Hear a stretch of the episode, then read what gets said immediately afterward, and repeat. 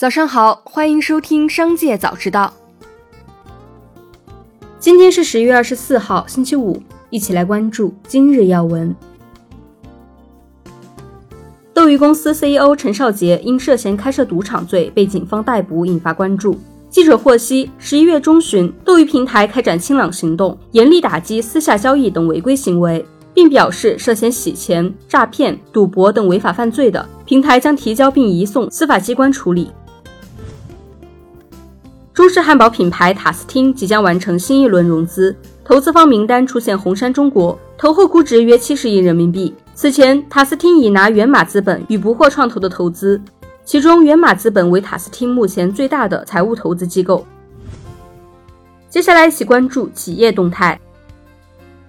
宁波中百董事长应飞军二十三号晚间称，网传蓝青小学某级某班大家庭微信群聊天记录的内容为谣言，以人格保证自己和群中发言者应某阳爸爸并无任何关系。应飞军称，这种扰乱市场的行为过于可恶，他本人准备以侵犯声誉予以报警。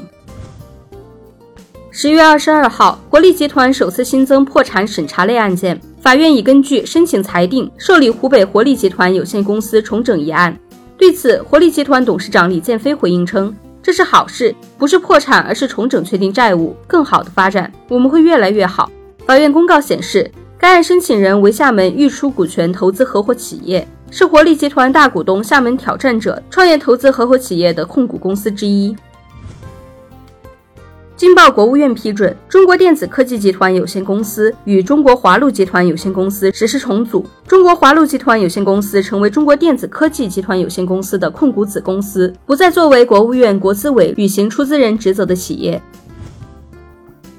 十月二十三号，陆正耀创立的库迪咖啡向媒体确认，奶茶品牌茶猫系库迪咖啡旗下第二品牌，将于二零二四年一月正式上市。据其首席策略官李颖波介绍。公司仍将采取风险共担的联营模式。目前，茶猫处于内部测试阶段，首家测试店将于二零二三年十月二十四号上线。测试范围包括品牌视觉、产品、价格等各个方面。十月二十号，四川上荣嘉禾科技有限公司成立，法定代表人为尚发明，注册资本五千万人民币。经营范围含企业管理、供应链管理服务、社会经济咨询服务、生物基材料制造、标准化服务、塑料制品制造等。股权全景穿透图显示，该公司由四川汇智捷企业管理有限公司、茶百道旗下四川蜀信同源企业管理咨询有限公司、霸王茶姬旗下国潮信息科技东台有限公司分别持股百分之五十五、百分之二十五、百分之二十。四部委日前联合印发通知。部署开展智能网联汽车准入和上路通行试点工作，要求具备量产条件 L 三、L 四级别智能网联车在限定区域内开展上路试点，尤其首次明确事故责任判定。十月二十三号，特斯拉中国方面也针对这一问题对记者作出回应，目前确实正在推进中。资料显示，FSD 架构是在数据、算法、算力等各个层面打造了一套包含感知、规控、执行在内的全链路自动驾驶软硬件架构。FSD 在特斯拉官网的名称为完全自动驾驶能力。接下来一起关注产业消息。原国家房改课题组组长、原中房集团董事长孟晓苏在谈及保障房建设时表示，他主张中央财政每年投资一万亿元，同时调动地方政府和银行参与保障房投资，它可以百分百收回，产权卖了就可以回钱。租赁类的 REITs 已经试点成功，这些都能偿还。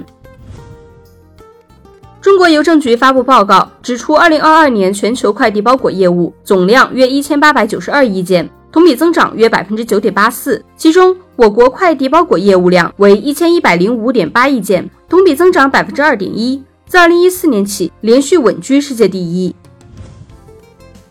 十月以来，云南、贵州、甘肃、重庆等多地提出隐债化解框架，主要措施包括债务展期或续贷，降低付息支出。部分地区还提出打折兑付债务本金。值得注意的是，近年来多地开始控制国企融资成本上限，限制大范围高息借新还旧。比如，长沙市提出国企综合融资成本不得超过百分之八；云南、贵州等经济不发达地区提出国企融资成本控制在百分之六点五、百分之八以下。中国社会科学院财经战略研究院财政研究室主任何代新表示，即使是打折兑付，也是债权方和债务方自主协商的结果，是解决债务的途径之一。以上就是今天商界早知道的全部内容，感谢您的收听，我们下次再见。